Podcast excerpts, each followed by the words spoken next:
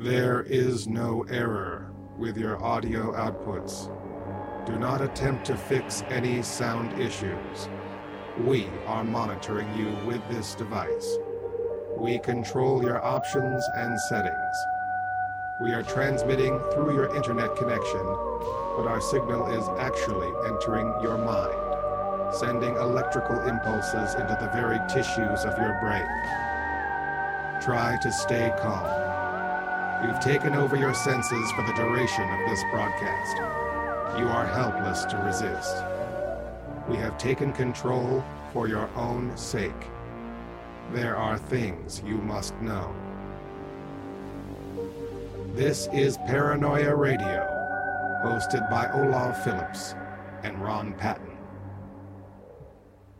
Hello, this is the Paranoia Podcast. I am Olav Phillips, a publisher of Paranoia Magazine.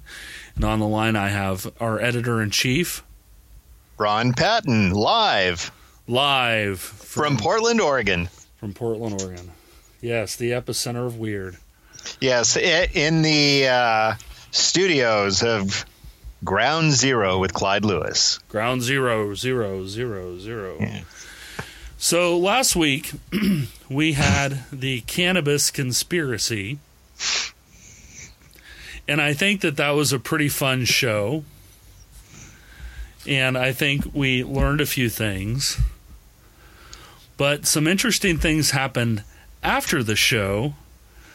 So I thought, well, you know, let's let's uh, dive into another conspiratorial topic. So Joe, the guy that we had on the show, uh, mm-hmm. called me about a day or two after the show and said, "I'm being buzzed by a black helicopter right now." Didn't we kind of bring up the black helicopter thing a little bit during the show? A little bit, but not yeah. not a lot. Right. But he calls me up. And he says, "Olav, I'm being buzzed by a black helicopter."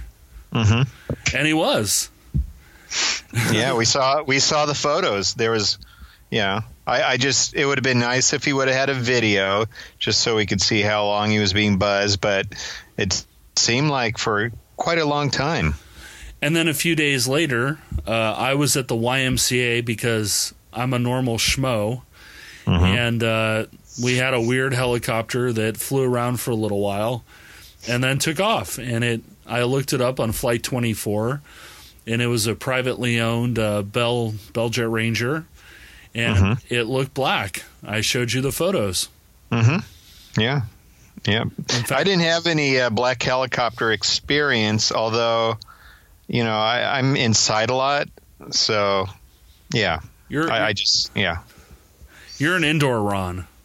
Yeah, well, yeah. I mean, in the Conspirazone, it's like a dungeon, really. And so I don't even. Yeah, it is. It's literally in a bunker.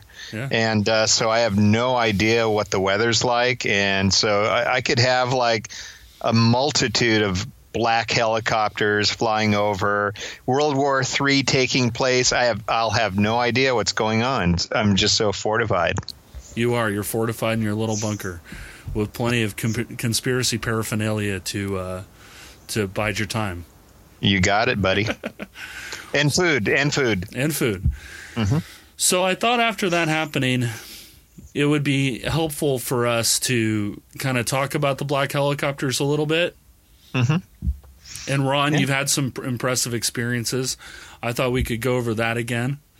Um, but you know, let's get to it. Mm-hmm. So now, for me, my first exposure to the black helicopter phenomenon uh, was through Jim Keith, and Jim Keith was a big time conspiracy writer um, back in the 90s. Now, in the in the 90s, it was really like the heyday of the of the conspiracy world when all these underground conspiracy topics were starting to emerge and bubble up into the mainstream. And that's when you had things like the X Files and a lot of stuff started to come up. Well, one of the things that came up was a guy named Jim Keith, and Jim Keith uh, was a conspiracy researcher. He wrote a num- mm-hmm. number of books on a bunch of different things from mind control, alternative three, my favorite topic.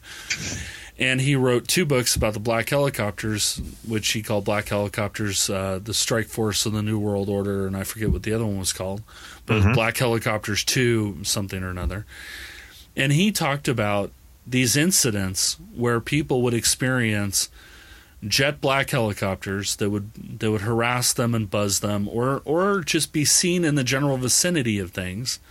And they were usually like Hughes 500s like the Magnum PI looking helicopter but they're jet black no markings. And a lot of there was a lot of conjecture in the in the early 90s about the source of these things that they were somehow part of a new world order operation they were part of the UN at that mm-hmm. time that was the rise of the militia movement and you, right. had, you had a lot of fears about the UN. People were really keeping track of trains carrying UN vehicles. There were sightings of UN soldiers at, at military bases, guillotines, yeah, guillotines, right? FEMA camps, yeah, FEMA, yeah. body bags, ammunition, mm-hmm. And so a lot of these things were coming out. Mm-hmm. Now in the in the two thousands, it seemed to kind of die off for a while. That this this notion that there was this like UN strike force that was sitting waiting poised to take over the US kind of disappeared. Right. right. It kind of died out. And I think there was a shift more toward the metaphysical and toward paranormal stuff. But now mm-hmm. It seems to have come full circle and people are starting to see UN vehicles again. There's reports of body millions of body bags being purchased. There's reports of ammunition stockpiling. All these things that happened in the 90s are coming around again. Right. It's basically the same story but a different time period. Like every 20 years it kind of recycles itself. Right. And and the truth is is that these black helicopters do exist. Mm-hmm. They're not police. Nobody knows exactly who they are. They've been photographed at Air Force bases. They've been photographed at Navy bases. They've been photographed at airfields. They've been photographed at some very interesting airfields, but they do exist. Yes, now, they do. They do, and they're generally Bell Jet Rangers or they're uh, Hughes 500s, the Magnum PI looking helicopter. The Bell Jet Rangers more what you would think about it like a traffic helicopter. Uh, we have a station here called KGO, and they have a, a red Bell Jet Ranger with KGO stenciled on the side of it. You always see it flying mm-hmm. around. And actually, for anybody who who's from the general vicinity of San Francisco who knows KGO, originally, side note that's not conspiratorial, originally their KGO helicopter had pontoons, and they used to land that thing in Sausalito. So when you'd see it flying around, it actually had pontoons on it. But hmm. anyway, yeah, but nobody knows exactly what they're for. There's been a lot of conjecture that they're surveillance. There's been a lot of conjecture that that they're they're part of like some sort of a rapid deployment, but they're not cargo helicopters like a Chinook, and they're not you know cargo transports. They're not gunships. They're more I, I would I would posit to you that they're more surveillance oriented. They they generally have the sensor ball in the front where it has the thermal camera, night vision camera, you know I, I think they probably uh, put the stuff in there to intercept cell phone calls. You know that mobile cell tower that we've seen that that different people have put in like Cessnas. Mm-hmm. You know, I think there it's probably more like that than being a strike force. I think it was a strike force you'd see. Although there have been sightings, I will admit there there have been sightings of jet black Apache helicopters and some other stuff. Oh yeah, and then there's also speculation that you know some of these are actually used for uh, uh, mind control. You know, like electronic harassment, and uh, that's what actually they were doing in uh, Desert Storm, uh, I don't think they were necessarily black, but they were mil- military helicopters that were sort of uh, um, bombarding the Iraqis in the bunkers with uh, microwaves, and they were hearing voices by utilizing voice skull technology. So, why don't you explain what voice skull technology is since you mentioned it? Well, uh, voice skull technology is uh, it's actually been around since the uh, 70s. It's uh, basically a way where uh, people are hearing voices in their head and it's basically a form of artificial schizophrenia. It's to drive the uh, the target, that what they refer to as the targeted individual, to kind of basically drive them crazy, thinking that they're hearing voices and uh, what have you. And sometimes these voices go on and on or they just fall asleep and then they start hearing the voices. And so uh, many of these targeted individuals uh, end up sleep deprived and essentially psychotic. But it's uh, basically it bypasses the uh, auditory system and directly into the brain via microwave. And uh, so, I mean, it's just, you know, when you think of the, the miracle of radio and how sound is uh, embedded through radio waves. Well, it's the same thing with the, the voice to skull technology. And there's something else uh, that people can, uh, I mean, you can look up the patents for V2K uh, online, and you can also look up Neurophone, uh, which is basically the same type of technology where you can have it close to your skin you know uh, this this phone and you'll hear the voices directly in in your head so it, it's a good way to sh- show how this technology actually does exist so the long and the short of it is is that these black helicopters are indeed real. I mean, people have mm-hmm. seen this. Oh yeah. I mean, yeah. it's legit, but nobody knows yeah. exactly right what, what, they're doing. Right. And you said, like uh, earlier, basically the 90s, it seemed like uh, was sort of the uh, pinnacle of uh, black helicopter sightings, but it's kind of fluctuated, you know, throughout the the 2000s, and it seems like it's I don't know, it's back on the rise again. I, I've had lots of reports, or we've gotten lots of reports with people sending photos you know, all over the country of black helicopters that are just like either hovering over their house and their whole house is shaking. And uh, so maybe maybe we're at that period of time again where it's on the upswing. It could be, and and the you know the the long and the short of it is that they're spooky. They're spooky helicopters, and if you see them, you know bad bad shit's coming. That's all I can explain to you. The, when you you know, when you have a black helicopter sighting, it's not a good thing.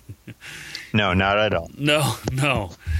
I mean, you know, it, it can be benign. You know, we like I said, we mm-hmm. did the show. I I had I'm sitting next to the pool at the YMCA, looking up. There's a black helicopter there, mm-hmm. and it's hanging. It's hanging there. I mean, it's not going anywhere.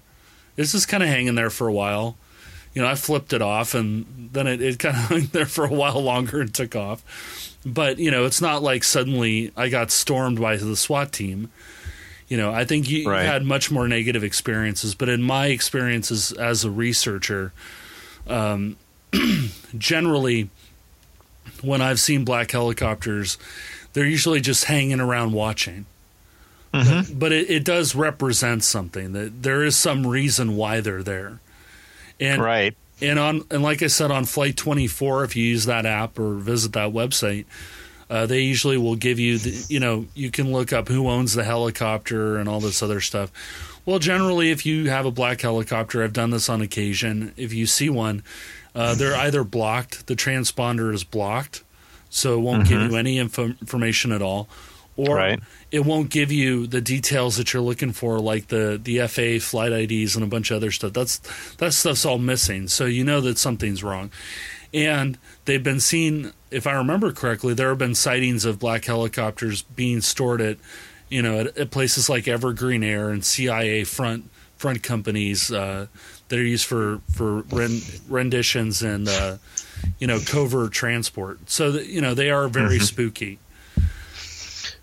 Yeah, I mean, there's a definite psychological factor that comes into play, and uh, when you have something like that, it's kind of ominous. It's dark.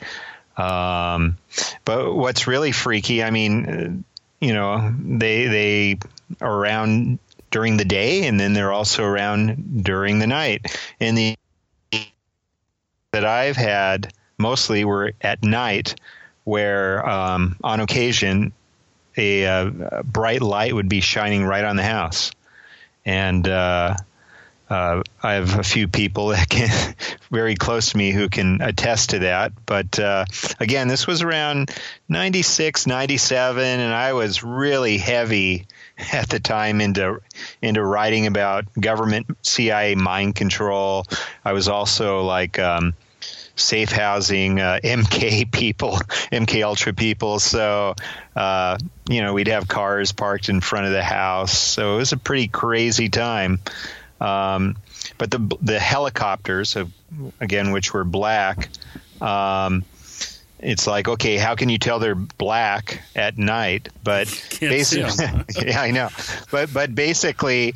Um, they sounded very similar to the ones during the daytime. So again, I'm, I'm making the assumption that they were black helicopters. Um, and then you know, some people would say, well, Ron, you know, that's just the flight path from Fort Lewis. And uh, I know that we were, you know, not too far from Fort Lewis and like Chinooks would fly over, but I know the difference between like a Jet Bell Ranger and a Chinook, right?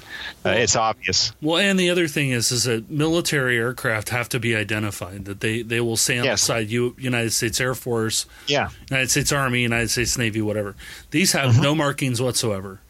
Now, right. in my experience, when I've seen them, the few times that I've actually seen what I think is one, mm-hmm. you know, they they do have the lights, the navigation lights are there you know, just like a normal helicopter, but it has no markings whatsoever, which is actually a violation of the FAA rules. That if you have a plane, you know, you have to you have to identify, you have to put on the tail number and a bunch of other stuff. Well, these don't have anything; they're just painted jet black. Mm-hmm. And and there's no the the helicopter itself. They're they're not like silenced. It's not like all you know, Blue Thunder where will put or you know Airwolf will put it in a silent mode. Mm-hmm. You know, it's not like that. Right. It's just like a normal helicopter with a sensor pod that's jet black. And what they're doing, who knows? Mm-hmm. they could be Although, mind control. You know, who knows? Right. Yeah. Well, I mean, and then the other part of it too, and uh, a friend of mine and I saw this at Contact in the Desert uh, uh, back in uh, June in Joshua Tree, there was a black helicopter that was really low, but it was emitting like some kind of smoke. It was weird. It like puffs of smoke would come out of the back. So I'm like going, what the hell is that? I don't know. It so sounds it, like bad maintenance. Yeah. yeah, this could be, could be, but I mean, it was just sort of like it was so low, right? And it just went right over us, and uh, it's like, oh, I'm going inside. I mean, it just freaked me out to the extent where I just thought, okay, you know. Well, you know that that brings up a funny thing. You know, one of the, yeah. you know, I do the the secret space program stuff. You know, one of the yes. things that that always boggles my mind as a conspiracy researcher is that you know we talk about black helicopters or the secret space program or experimental mm-hmm. aircraft or right. you know top secret fighters there's a photo that just came out of a triangular aircraft seen over uh, over England. Uh-huh. And it's like some for some reason we have this like perception that this stuff is perfectly maintained. You know that that no matter what, that the the maintenance records on these things must be immaculate, and they're not. They're run by people. They're built by people. They're operated by people.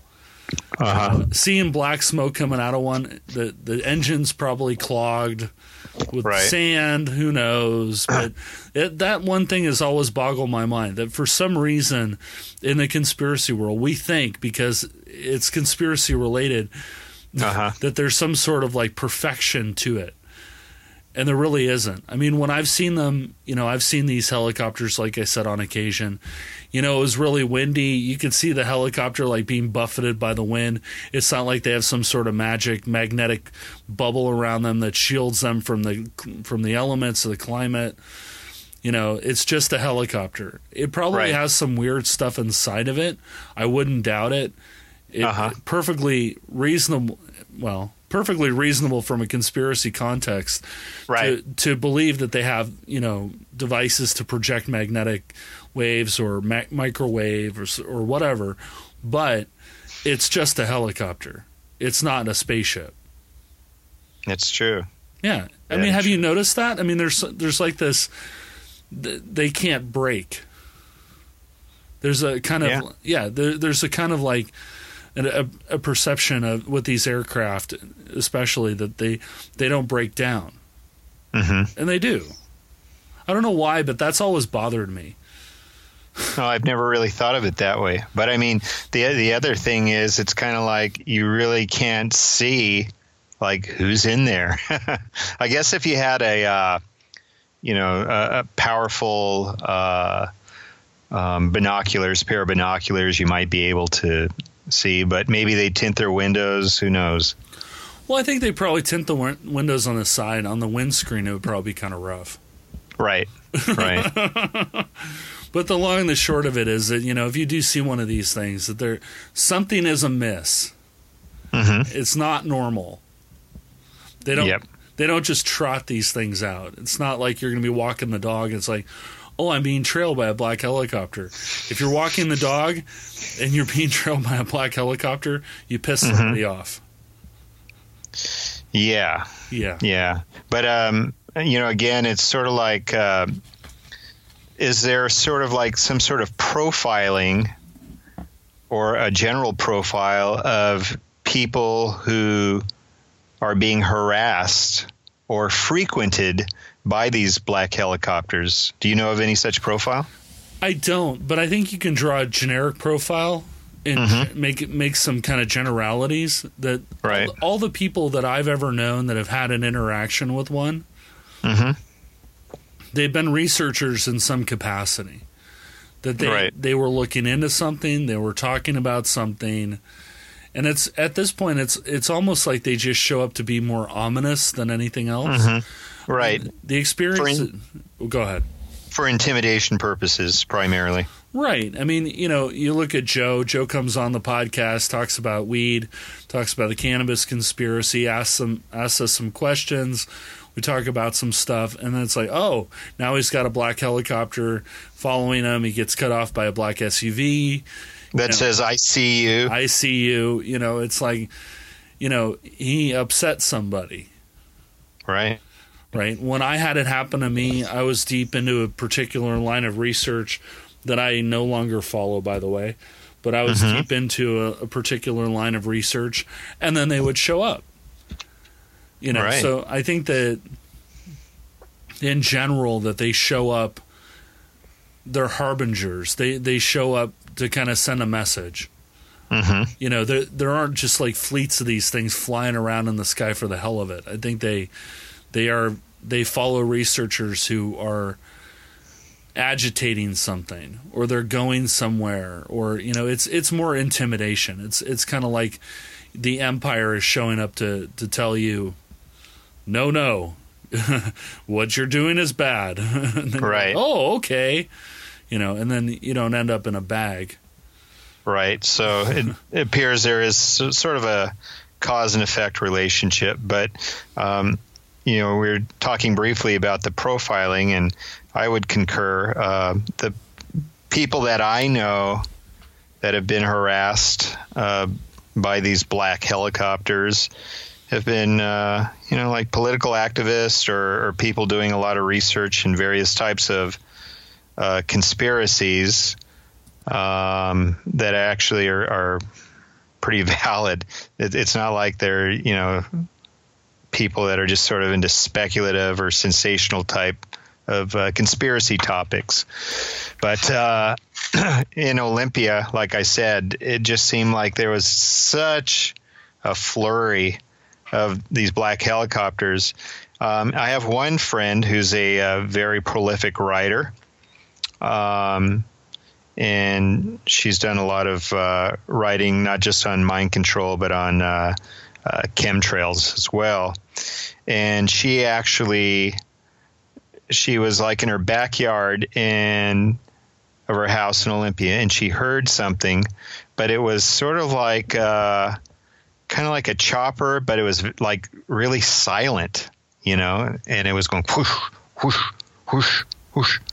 And it's like she looked around and all of a sudden she saw something in the sky but it was like a blur that was going across the sky and uh, it, it kind of like circled her house too and uh, it just it that really freaked her out. It was like some sort of ghost craft or whatever, you know. It could have had adaptive camouflage. This is something yeah. that I've talked about before.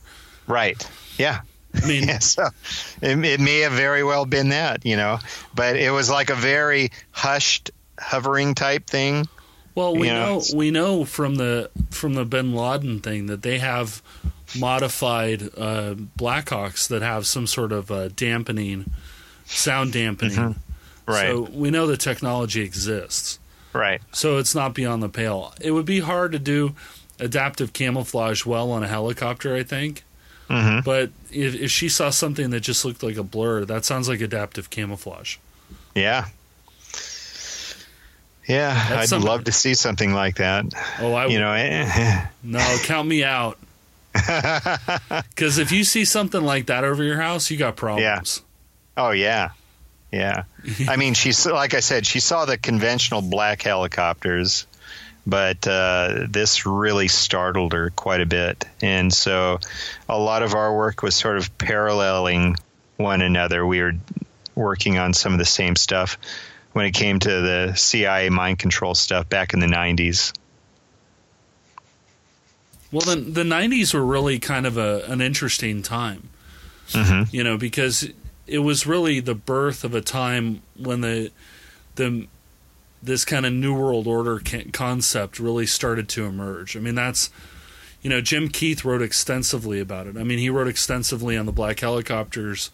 You know, go go find Jim Keith's books on the black helicopters.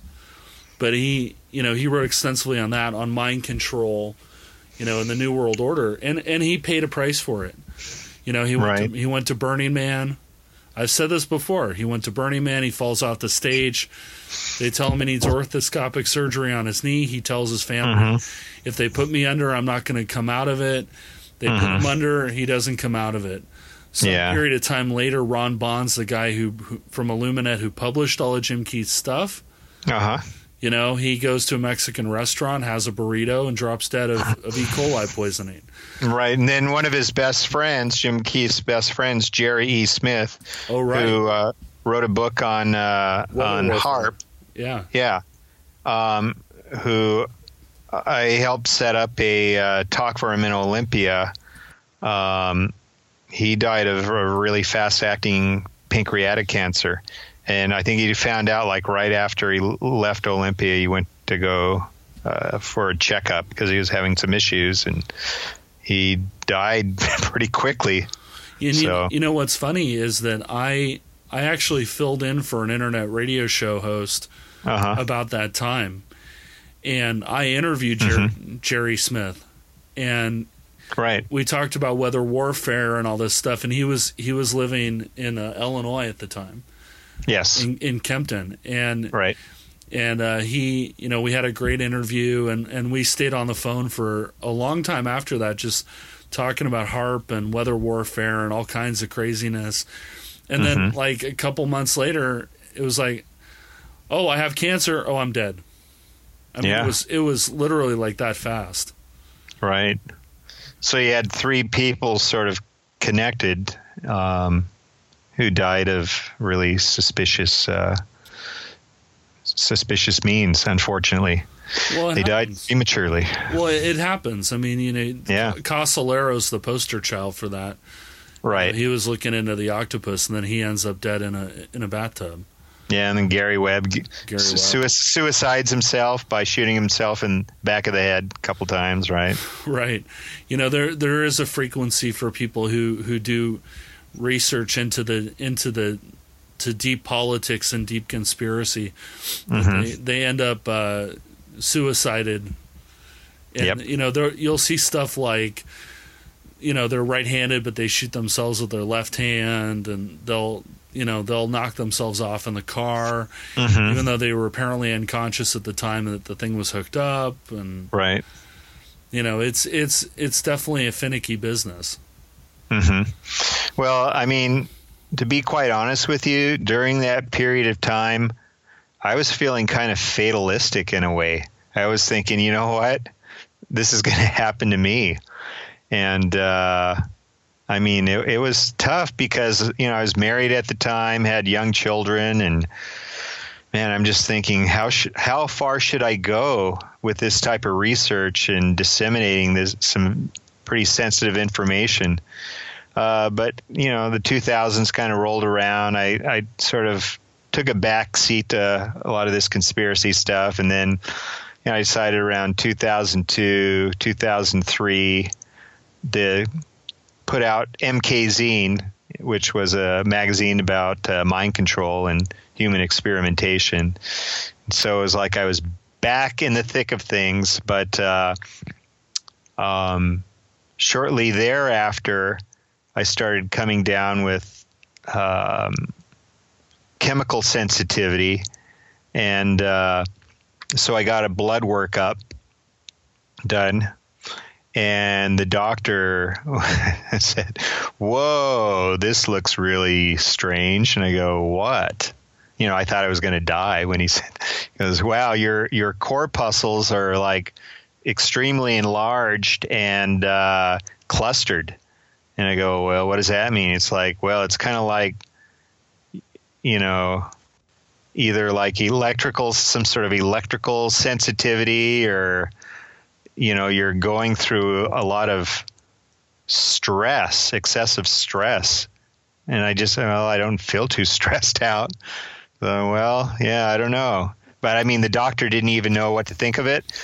and then I, um, I, I, told a person who was a targeted individual who also got a blood workup, and uh, basically our tests were identical to one another. But he was diagnosed with um, um, excessive electronic stimulation or something like that via, you know, basically he was being electronically harassed.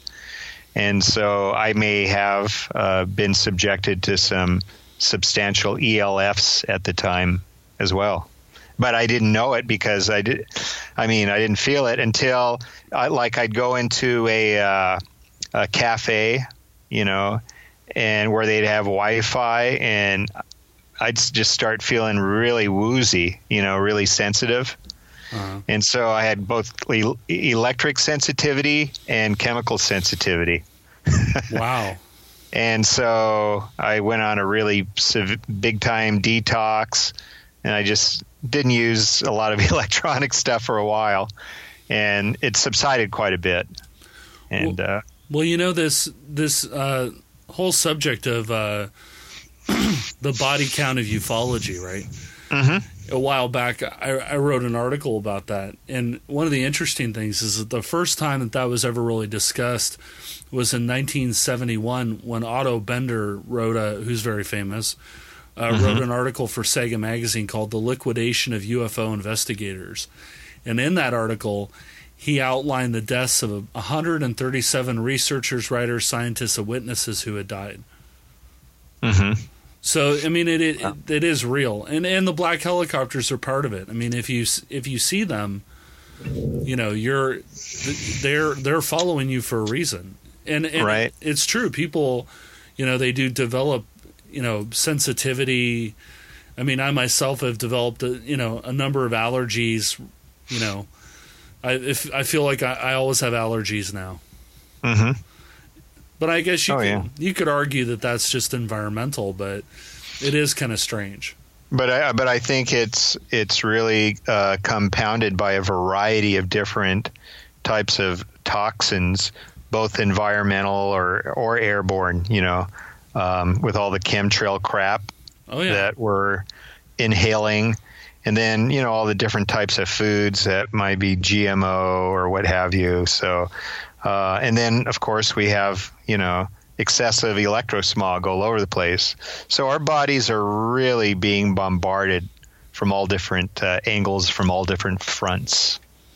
Well, here you go. Here, here's just a couple. There's uh, mm-hmm. Phil, Phil, Schneider, yeah, who did uh, work on the deep underground bunkers. Mm-hmm. He died. Ron Rummel, who was a yeah, but I mean, when you say he died, people die. How did he die?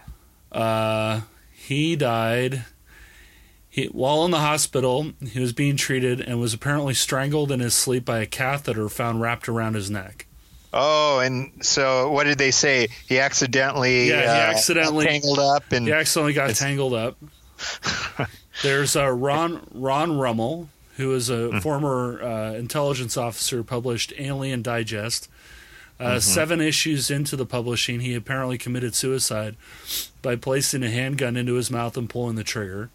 Witnesses Mm. at the scene claim that the handgun had no fingerprints or blood on it, and that the suicide note was written by a left-handed person, although Rummel was in fact right-handed. It is also alleged that the body stank of sodium pentothal. Hmm. And Rummel was collaborating with Schneider at the time. Gotcha. Jim Keith died of a blood clot. Well, again, a lot of people die of blood clots. However, that particular blood clot uh, came about because of a, a very rare bacteria that was formed, right? Right. So then To there, my understanding. there's yeah. Anne Livingston. She was part of a. She was a MUFON investigator, author of Electronic Harassment and Alien Abductions. Died of a fast-acting form of ovarian cancer in '94. Her death Mm-hmm. came after a 1992 incident where five fa- faceless men dressed in black assaulted her in her home. hmm Then there's the strange story of Ron Johnson, who died in 1994 while attending a lecture at a Society of Scientific Exploration meeting of an apparent stroke and allergic reaction. Right. John- Johnson, who is MUFON's director, deputy director of investigation, and formerly worked at Hal Puthoff's Austin-based think tank, died during a slideshow. During the slideshow, several people claimed to have heard a gasp.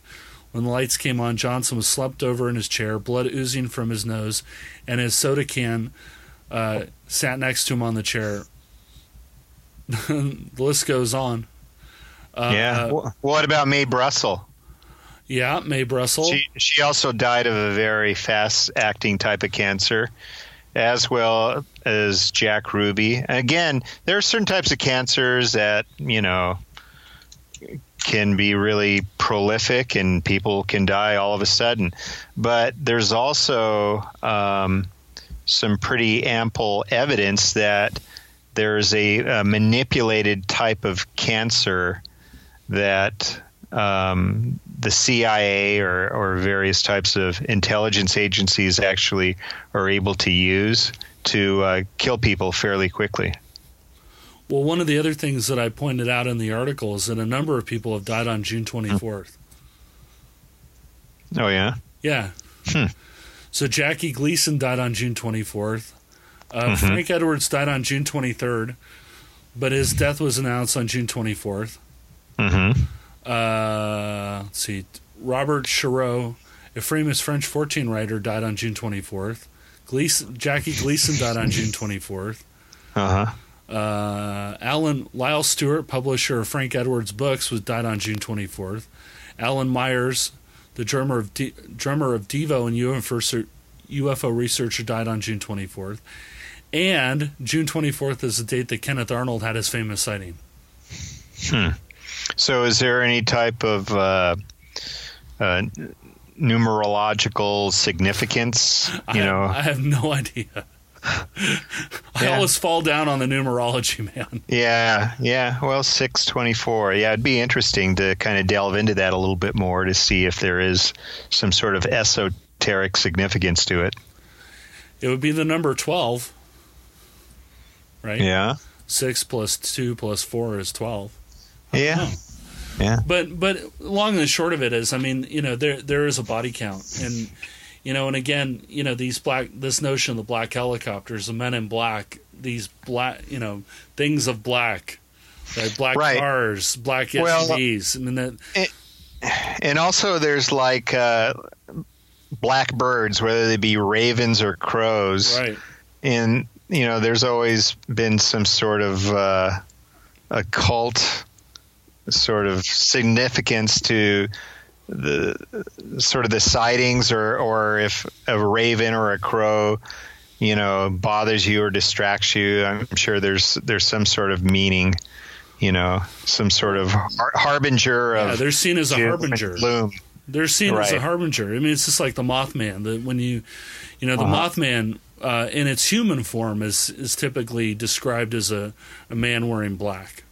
hmm Right, so. and then again, right, Men in Black, Men right. in Black, Men in Black. So, right, but but there's absolutely is a body count, and and the body count ties into the black SUVs, it ties into the black cars, the Men in Black, black helicopters, black ships. I mean, these all these objects are are harbingers. So if you see a black SUV following you around, that's a bad mm-hmm. thing. If you see a black helicopter, that's a bad thing. If the men in black show up at your house, that's a bad thing. Right. But there absolutely is a body count, and I don't think a lot of people understand that. Mm-hmm. Yeah. It, it is, and it's a lot of people who kill themselves, and or die of fast acting cancer. Um, mm-hmm. You know, they die of blood clots. But the guys that kill themselves, you know, they use their left hand when they're right-handed. They shoot themselves three times in the chest. I mean, or in the back of the head. Back of the head. Yeah, what a way to go. Yeah. Yeah. you know, and it, it, something you said is very interesting that there, you know, you were saying that that you get kind of despondent, and it's like as a as a conspiracy researcher, there there are times when you you get kind of despondent.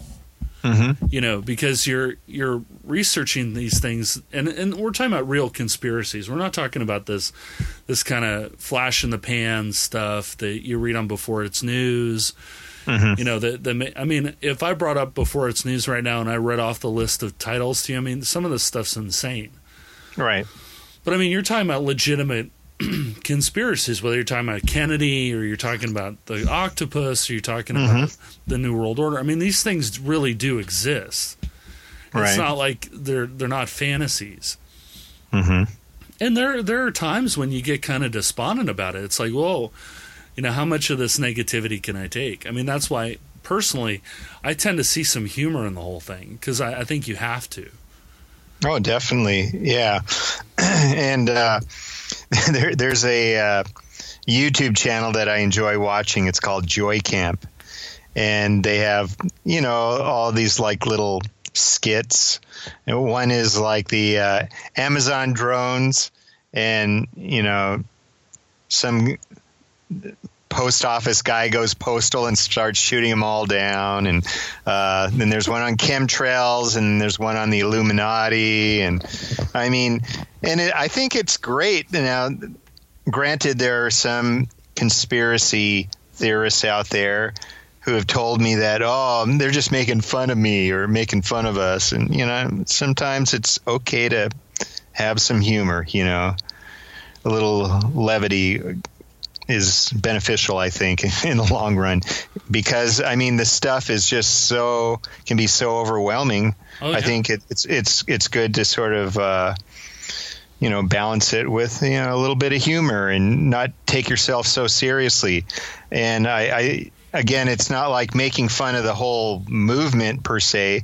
It's just uh, you know there's there's a time to be serious and there's a time to be humorous and well, so you know, I think it's important to have that balance basically. Yeah, I mean it's it's like the black helicopter you saw Contact in the Desert. I think that's hilarious yeah. because oh, yeah. obviously whoever the mechanic was didn't do a very good job. Yeah. Cuz I mean, you know, it, right. I mean, if you're looking at here's this black helicopter, it's like the ominous symbol of mayhem and doom yeah, that's belching, Which, and it was and it was very low too. It's very what, low. They're there to scare the crap out of you, but the right. mechanic couldn't clean the filter out, so it's belching smoke. The yeah. guy's probably, oh, the engine's heating. I better go back to the back to the yeah. Air Force base or back to the airfield right. so I can fix it. Yeah, it's like not well, very, I, not very ominous. That's what I hope it was. Anyway, it was just again, it was oh, just like, oh, let's take a picture. Oh, let's take a picture. But I mean, you know, it's like how ominous is that? Here, I'm I'm here to terrify you. Oops, the engine's malfunctioning. I'm going to go home now. yeah, I got a hot date. I need to, you know, I need to get a beer. Right. So sometimes you just never know. But. I think we're just, uh, especially people like ourselves, we're just so sensitive to that that we're always like thinking the the worst. you know, it is. I mean, you see a helicopter belching smoke, you're like, oh crap, they're you know they're trying to gas me. spraying. me. Yeah. They're spraying. It's kind of like the chemtrails. You know, you there are chemtrails. I mean, chemtrails are real. I mean, you can go look up the patents. Go buy Elana Freeland's book about it, you know? Right. But sometimes they're not chemtrails. Sometimes they're Yeah. just contrails. Yeah, and they'll disappear. And, you know, Yeah. the yeah, And it's it's like I always get a big kick out of it because you, you put a concentration of conspiracy theorists into a room, which it, which happens. You know, if you go to contact in the desert, I mean that's a high concentration of conspiracy theorists, and you know you hear all kinds of stuff. Mhm. You know, I mean you hear all kinds of crazy stuff. oh yeah, Yeah, definitely. and it's like, you know, as a rational human being, I stand there going, okay, all right. You know, and I remember once I went to a conspiracy con and this guy, you know, it's it's a room full of normal people.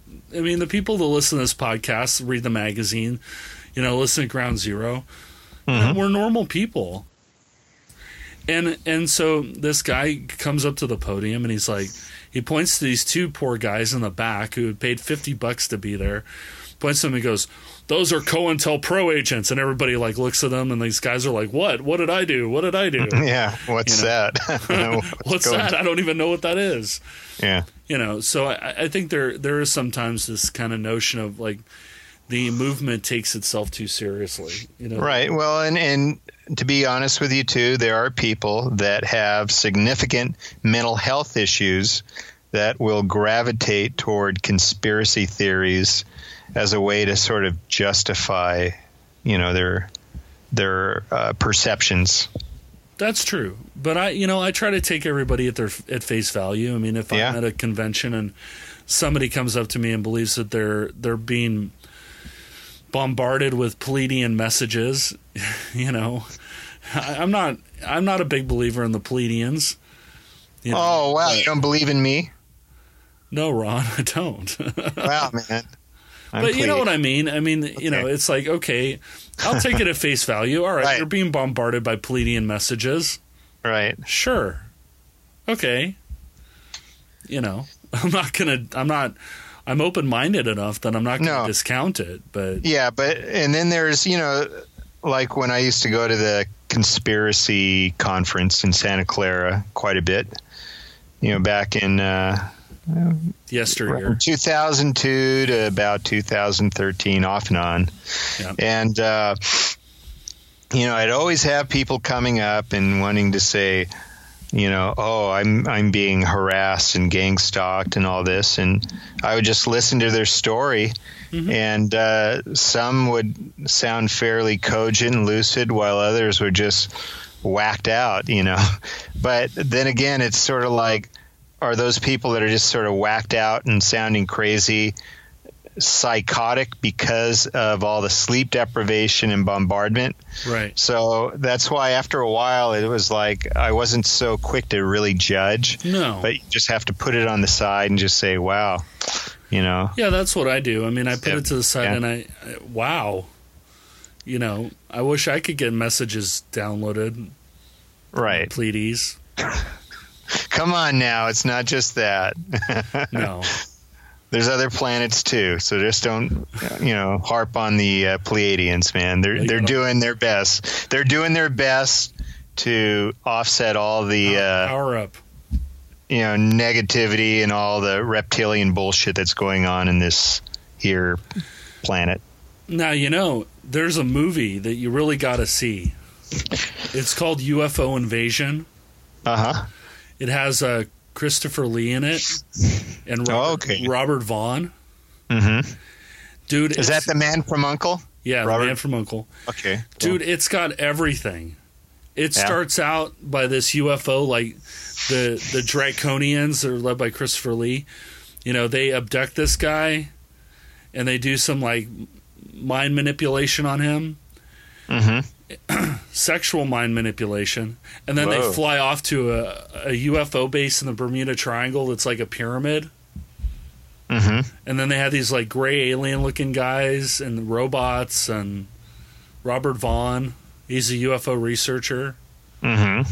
And at the end, basically, the Draconians uh, are trying to beam messages onto the earth to like agitate people to to basically like genocide all the people to make room for them because their star exploded.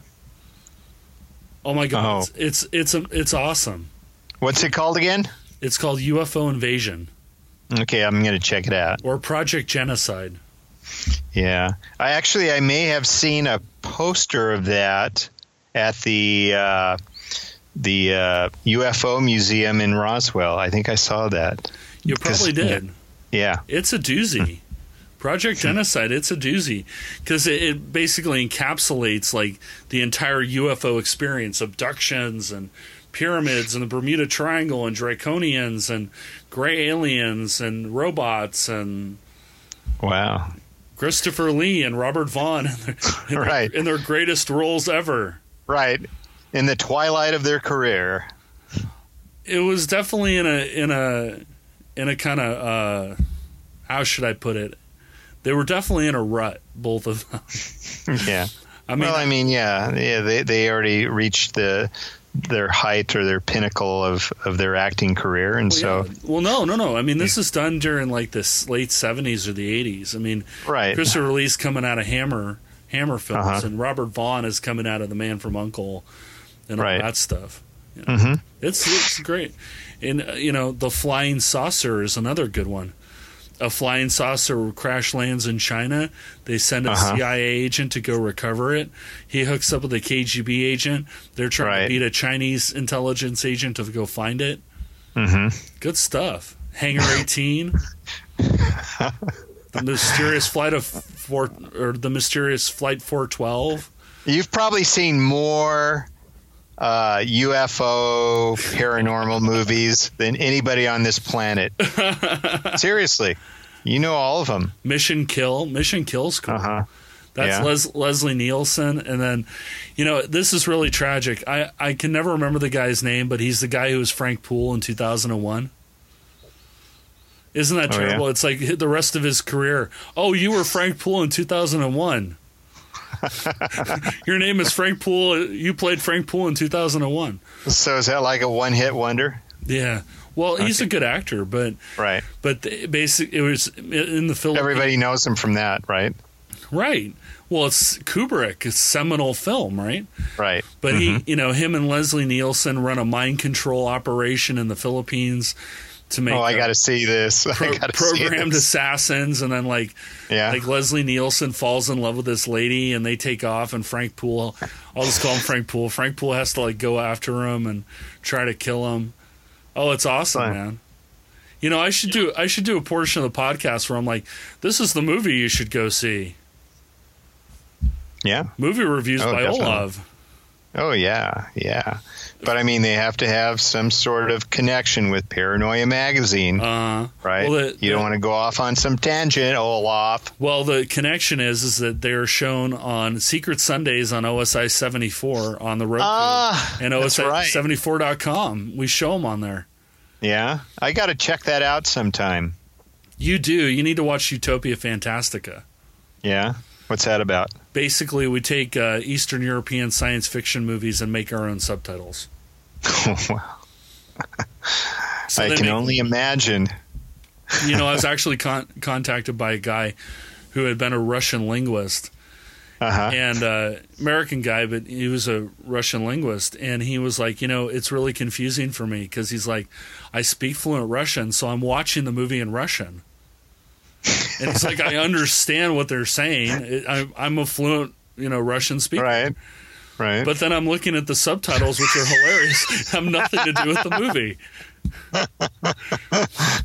in fact, uh. in fact, the the intro we uh, we took a, a, Russian, a Soviet um, propaganda film from the 30s where they're they're harvesting wheat, right? And it's all these people who are really excited to be harvesting wheat, like, yeah, I'm harvesting wheat. And it's all these people are like standing around singing, We love harvesting wheat. You know, screw the bourgeoisie, we are the proletariat. And that, those are those are key phrases in Marxism for anybody who hasn't read the Communist Manifesto. And, and yeah, I, I well, haven't done it since the Vietnam days. So yeah so so we change the subtitles mr lobo changes subtitles it's like we like rocket ships and dinosaurs and it's hilarious and it's it's hosted by Cosmonauty seventy four. Right. She's she's a uh, she's a Russian a Soviet cosmonaut stuck Mm-hmm. on a stuck on a space on a secret uh, Soviet space base that did, Mm-hmm. didn't know that the Soviet Union fell. And so, Right. you know, she has this like fire engine red hair, and she's like a, yeah, she wears a Yuri Gagarin watch, and yeah, she in- she introduces the movie. But he was really confused. He's like, "Man, I don't know what to. Do I listen to the movie or do I look at the subtitles?" I'm like, "You li- you look at the subtitles, dude." I don't I'm know. gonna have to. You have to watch Yeah. it. It's it's funny. We, he Yes. Lobo Lobo did one. He did a because they used to televise the Mayday parade. Mm-hmm. So he did the whole Mayday parade. And then dubbed in. What did he dub No, in? he didn't dub in anything. He put in the Really? subtitles. Yeah. Oh, it's just subtitles. Yeah, Okay. because they have announcers, right? So they're like, Right. "Oh, look, the you know the the number fourteen, you know, combine collective is now showing off their latest combines. Hooray, Right. hooray for them!" Ooh, look at those shiny combines. Right, and you know, Lobo's like, "Oh, look, there's the Coca Cola Brigade. You know? we like drugs. We, you know, I mean, it's you just got to watch it. It's It's almost like mystery science theater type stuff. I don't know. well, mystery science theater implies that there's like a couple of guys sitting in front of it making snarky comments. We took the couple Right. of guys out and just changed the changed the meaning of the movie Yeah, because you That's know good. Soviet science fiction is actually very well made. hmm It really is. And it's really really easy to rewrite the subtitles. it's he puts a lot of effort into it. That's really funny. yeah. Yeah. Well, especially the ones from you know, like back in the day, you know, during the Cold War in the fifties and the sixties, and you know, I imagine that would be well, the pretty pretty realistic in some ways. But then when you add the subtitles, you're just well, I mean, they're Soviet science fiction films in general. Now that we've digressed, Mm-hmm. Soviet science fiction films in general are very um, utopian. hmm well, they had to be. They had to be. Yeah, yeah, because you know they the workers unite kind of thing. So you Mm-hmm. know they're very utopian in their in their presentation, but that Right. that leads to to certain things that that are rather humorous. hmm But they're very well made. right. In fact, there's an Eastern they, there was an East German uh, outfit that made a number of them that are actually extremely well made. I mean, they're good movies. Mm-hmm. Even if you watch them with normal subtitles, with our subtitles, they're better. Right, but no, they're pretty good. right. Well, you know where it came from, right? One day I was watching, I was watching a commercial, uh, the trailer for Jaws, hmm and I watched the trailer for Jaws in German, hmm and I know I've seen Jaws, and I know the dialogue well enough. Yeah. Where he's like, "Oh, we're gonna need a bigger boat," chuckle, chuckle, right? Right. you know, Roy Scheider. I love Roy Scheider, but Roy Scheider, Mm-hmm. all that jazz, man, is a great movie. Anyway, he's like, dude, we're gonna need a bigger boat. Well, then I watched it in German, and I thought to myself, you know, it would be really funny to take this trailer in German and then to put and then to put my own subtitles like the part where he goes, "We're gonna need a bigger boat."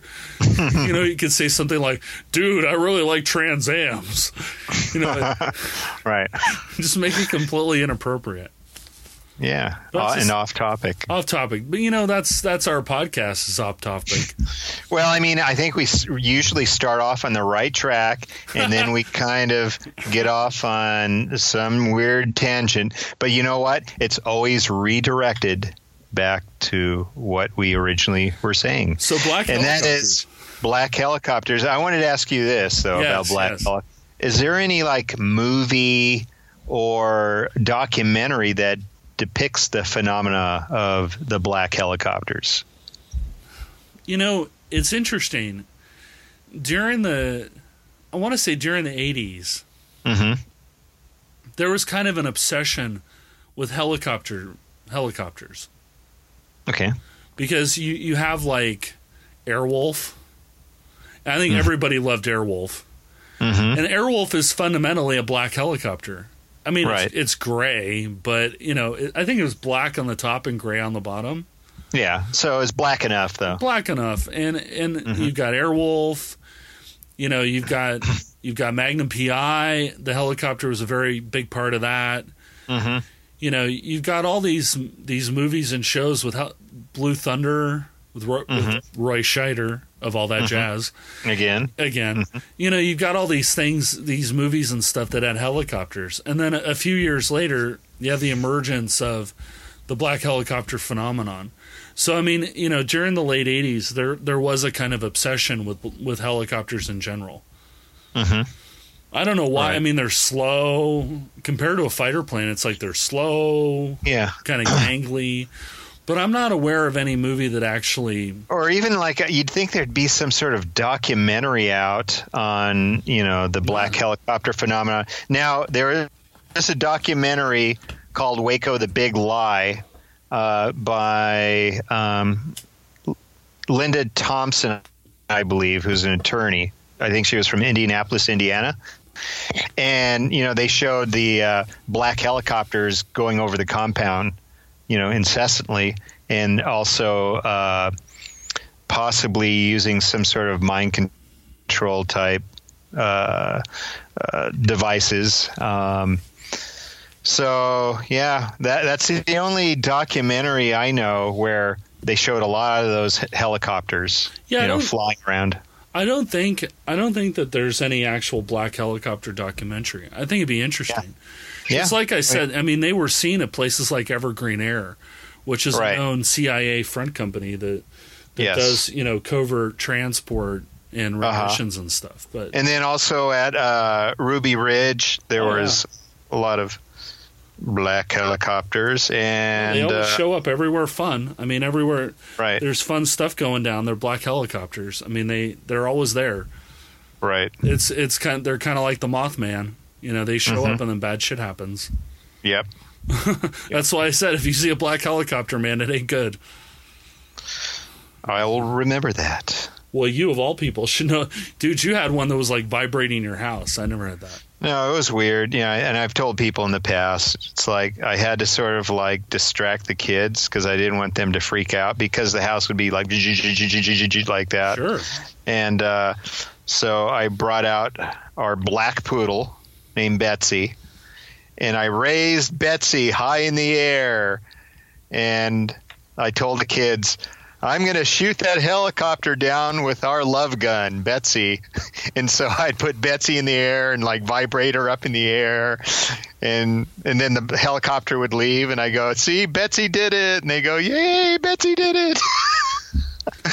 I know it sounds kind of cheesy, but you know, it's it was I had to kind of We have to do deflect something. or just distract because when your house is being shaken, you got to figure out something to make people feel at ease. And so I, I, I Betsy was our our love weapon several times, where I brought Betsy out and raised her high in the sky and started shaking her, vibrating her. the poor dog was like probably going, "What the hell are you doing?" What are you doing, you weird man?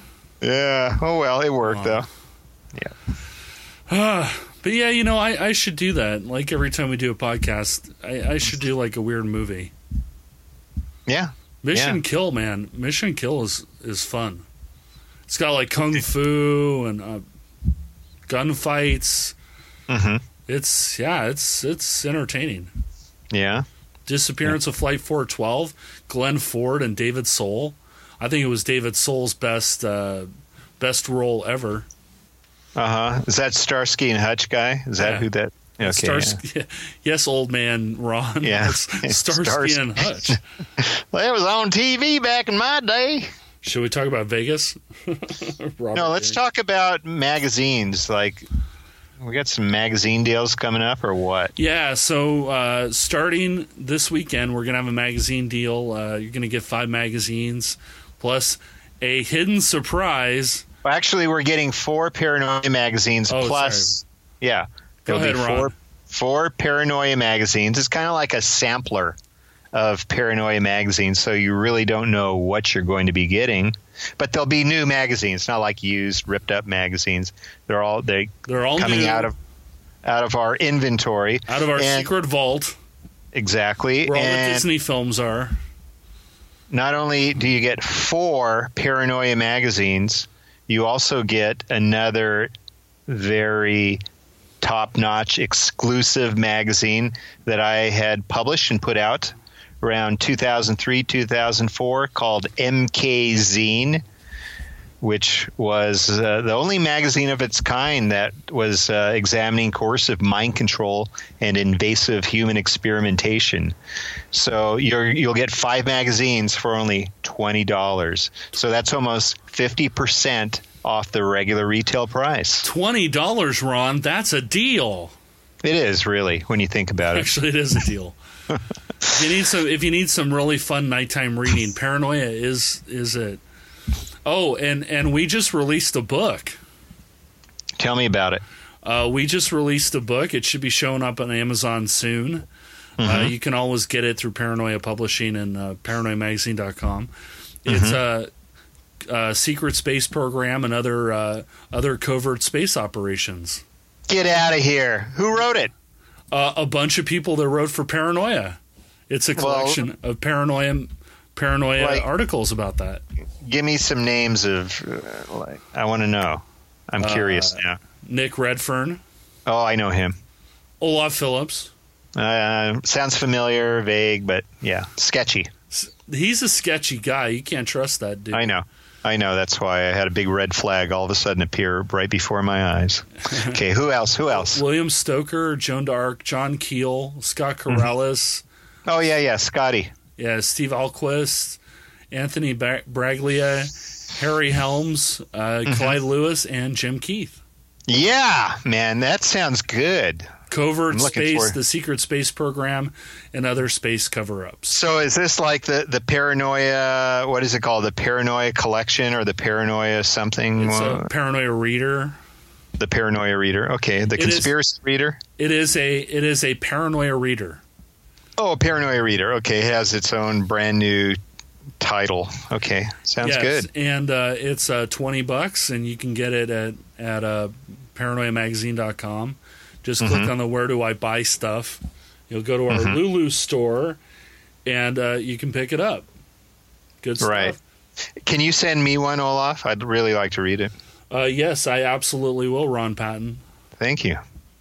But you know that's one of the things that, that I'm trying to do uh, with Ron's help is to go back into the archives and pull out some of these some of these really awesome articles and kind of containerize them into subject specific mm-hmm. uh, readers. So there'll be yeah, more I think of that.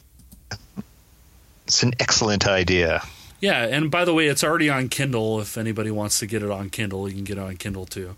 Oh, gotcha. and and uh, we did a reprint of Propaganda by Edward Bernays. Wow, Send me that one as well. I want to. I want one copy of each at least, please. Absolutely. Well, because I mean, I have the Conspirazone, and that's going to be opening up soon. I always say I've been saying that for months, but you know, different things pop up. But when the time is right, the Conspirazone will be open by private invitation only. Ooh. Well, I mean, it's really like I said, it's in a bunker, so you just can't like you have to go through all kinds of security measures in order to get down there. Locked and there's doors. only there's only been a select few who've actually been inside. In yeah, and that you're one of them. You were there. I was there. Chris we, Reeves. Chris Reeves was there. Superman showed yeah. up. Yeah. Um, we also have the complete secret cipher of the UFOnauts uh, mm-hmm. by Al- Allen Greenfield, which is amazing mm-hmm. and gives you all the tools you need to predict UFO sightings. That's and, cool. And I am working on the FBI files on Tesla. So I have collected all of the FBI files on Nikolai Tesla, and I am going to put those into a book. Great. Oh, so we got a lot of we have so many books that are going to be coming out in 2017. It's going to be. Oh my goodness! Oh, and don't don't forget Resist the Darkness, the Ground Zero Reader, Volume Two. Yeah, check that out. That's Clyde, Clyde Lewis's Lewis. third book. So, uh, yeah, that's sort of a compilation of some of his older articles. Yep. Um, and then we still have uh, Riding the Shockwave. That's his first one. Right. and then we have uh, the UFO Disclosure book, his second book. Yep. So yeah, get all three. Get all three. Those are on Amazon, or mm-hmm. you can buy them direct from us. We're always happier mm-hmm. when you buy them direct from us. You want us to be happy. Yes, paranoiamagazine.com or paranoiapublishing.com. Oh, we got all, we got all kinds of stuff. The humanoids. We've got uh, Anomaly, the irregular newsletter edited by John mm-hmm. Keel. MK mm-hmm. Zine, the definitive collection. Oswald by Kerry mm-hmm. Thornley. Alternative 3 by Leslie Watkins. Operation Mind Control by Walter Bowart. I mean, we got just tons and tons of stuff. So just yeah. definitely check us out. We're Paranoia Magazine on uh, Facebook. You can send us mm-hmm. messages, secret ciphers, whatever you want to do. Uh, we're Paranoia Mag on Twitter, Paranoia Mags on uh, Instagram. Uh, mm-hmm. I don't know. We're all over the place. You can come and find us. Right. And we're, if you look under every other rock, you may find us as well. right. Every odd rock. Every, and every odd, odd rock. Ball. And every odd ball. I think it's deteriorating now, Ron. So I know it's late, man. I've been working all day. Damn it. Same here. I gotta go. I want to go home and have a cocktail. Okay. That's right. I already had a cocktail before I showed up. Okay. You're ahead of.